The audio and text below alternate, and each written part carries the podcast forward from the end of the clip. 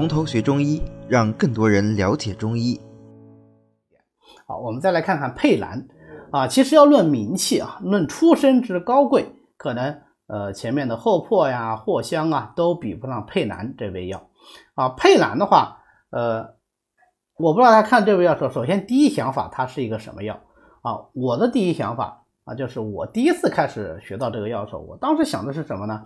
啊，是那个我们中国画里面的这个兰草啊，非常漂亮兰草啊。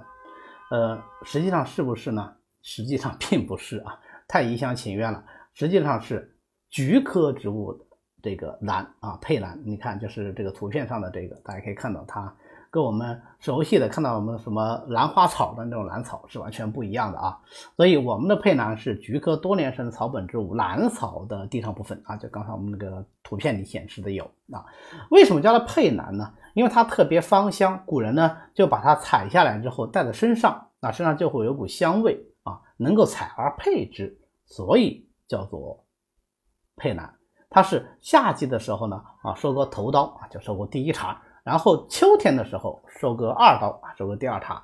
那么收割下来以后呢，把杂草都除去，然后扎成小把啊，切段以后晒干，呃，生用或者鲜用都可以啊。佩兰也是可以鲜用的一个药。我们看这个温病学家里面啊，尤其是啊治疗湿温病的时候，他们往往是喜欢用鲜佩兰啊，鲜佩兰、鲜藿香啊，这样配起效果就会比较好一些。当然现在的话，我们在药房里。啊，基本上是不会有这个条件了，那就用普通的佩兰就可以了。用鲜品，它的芳香味会更好一点，这样它它这个辛散也好，还是芳化也好啊，作用都会强一些。那么佩兰呢，它是辛平归脾胃经的，有没有看到啊？在我们讲的苍竹、呃厚朴、藿香，这都是温药啊，终于来了一个佩兰，它是平性的。啊，那我们可以想见，佩兰如果用来化湿的话，当然就不管你是寒湿还是湿热，它是不是就都可以用啊？因为它其性芳香，具有化湿的作用，又归脾胃经，所以它首先就能治疗什么湿阻中焦症，配上苍竹啊、厚朴啊、白豆蔻啊等等啊，嗯，用的比较多。又因为它是性平的，所以特别善于治湿热。实际上，这个也是佩兰最早的功效之一啊。我们内经里讲这个脾胆病的治疗怎么治啊？啊，治之以兰，除尘气也啊，就是兰草的芳香能够除去啊这种在体内久居而不去的湿浊之气。那因为脾胆病就是好东西吃多了，然后内生湿热引起的嘛啊，所以啊，佩兰是治疗脾胆病的药药。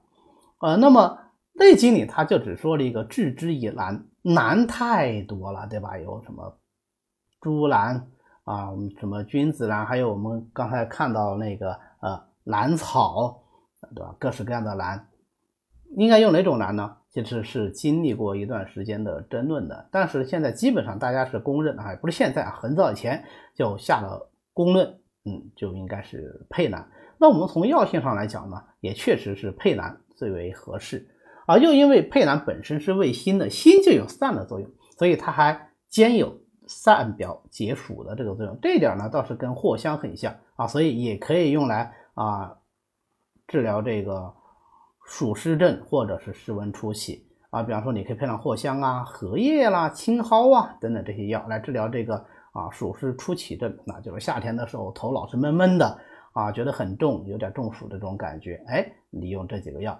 拿起来煮煮水啊，喝一下就有很好的这个透发暑湿的这个作用，也可以配上滑石、薏米仁、藿香，那就可以有点清热的作用。因为滑石是寒性的，对吧？佩兰是平性的啊，就能治疗这个湿温初起症，效果会比较好一些啊。佩兰的药性呢，相对要简单一些啊，就是治疗这个化湿和解暑。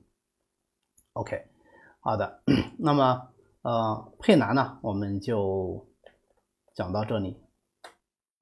好的，今天呢，我们就讲到这里。为了方便大家和其他喜欢中医的朋友一起来学习和讨论中医知识，我们呢建了一个微信群，欢迎大家扫描下方的二维码，添加我们的管理员的微信，然后发送“从头学中医”，他就会拉大家入群的。那么我们下次再见。